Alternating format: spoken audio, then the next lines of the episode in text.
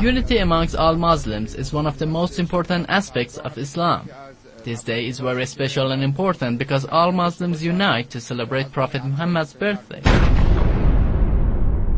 The birth anniversary of Prophet Muhammad is being celebrated by all Muslims. Today's celebrations is amongst many throughout Muslim communities. This is a day where Shia and Sunni Muslims come together in unity.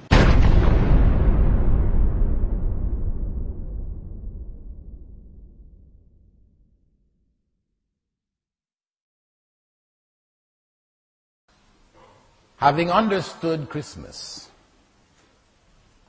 it is also important for us to understand the Islamic, or we shouldn't say Islamic, let us call it the Muslim substitute.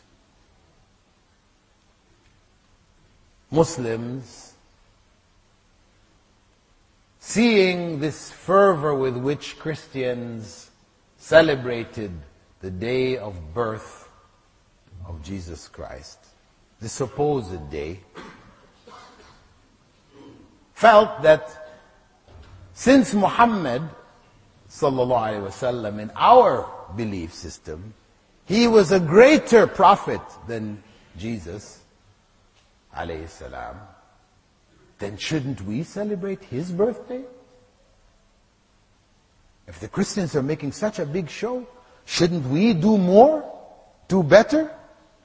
So, 400 years after the death of Prophet Muhammad sallallahu alaihi wasallam, Muslims began to celebrate the birthday of Prophet Muhammad sallallahu alaihi wasallam. It began in Egypt as a national practice under the Fatimids, the Shiite rulers of Egypt. They started it.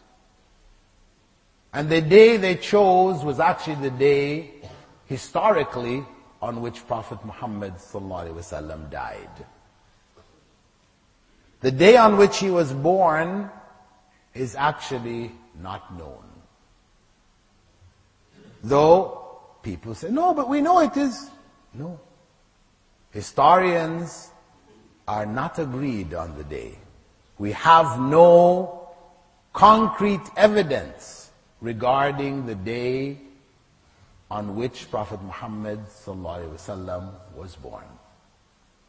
The only concrete evidence we have is the practice of Prophet Muhammad to fast on Mondays, and when he was asked about fasting on Mondays, one of the answers that he gave was it was the day on which I was born.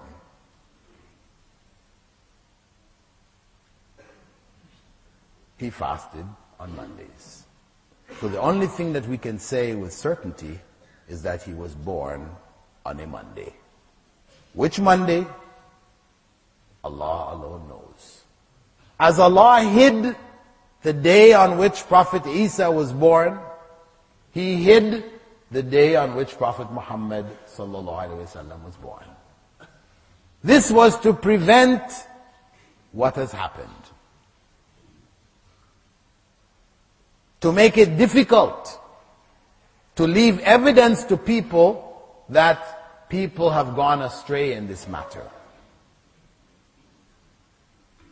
But the celebration of the Prophet ﷺ's birthday has no basis in Islamic teachings beyond fasting on Monday.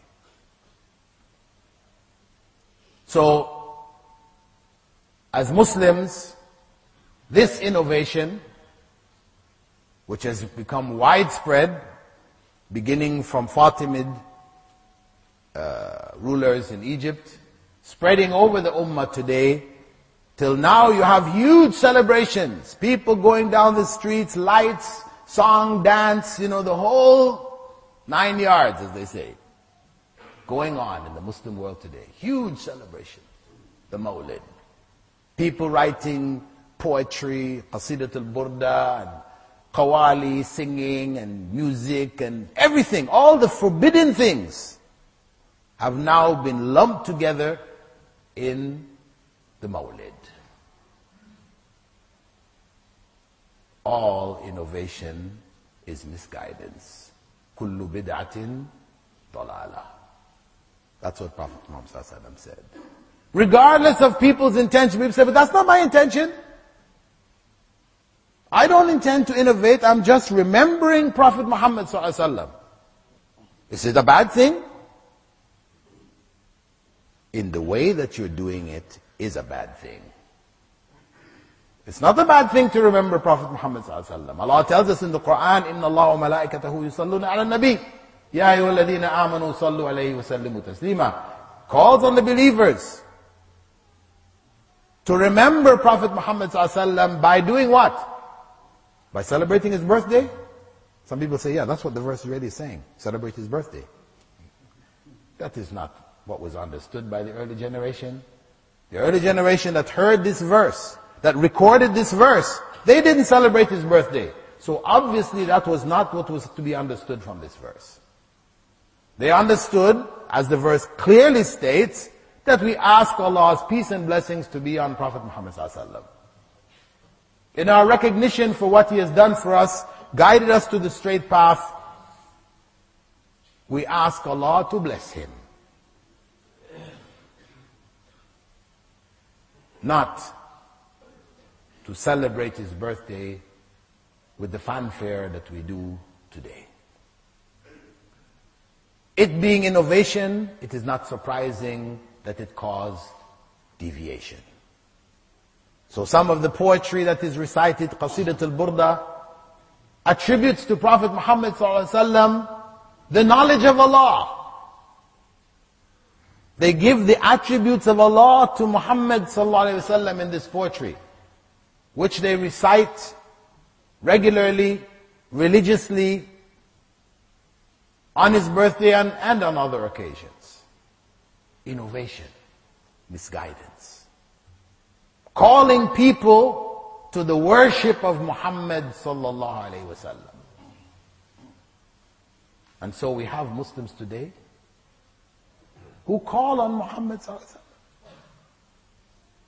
We see it in the masjids where they will put a plaque on one side of the mihrab saying, Ya Allah. And on the other side it will say, Ya Muhammad. What does that mean? Ya Allah. Ya Muhammad. We understand Ya Allah. Oh Allah, answer my prayers. Ya Muhammad. Sallallahu alayhi wasallam, yes. But Ya Muhammad, oh Muhammad, what? We're calling on him to do something for us? People believe that. Today. And that is misguidance. That is shirk. Muhammad sallallahu can do nothing for us in this life. He did what he did. Each and every one of us who has accepted Islam, he is re- rewarded for because we are a product of his work. So he benefits. But he cannot benefit us directly in that we can call on him and he will answer our prayers and do things for us. That is Allah. Allah said, Ud'uni astajib lakum. Call on me and I will answer your prayers. Only Allah can answer our prayers. This is the true Islamic belief and this is what we need to renew, put these practices back in their correct context. No, renew our relationship with Allah subhanahu wa ta'ala, a relationship of ibadah, of worship, in the purest way possible. This is Islam.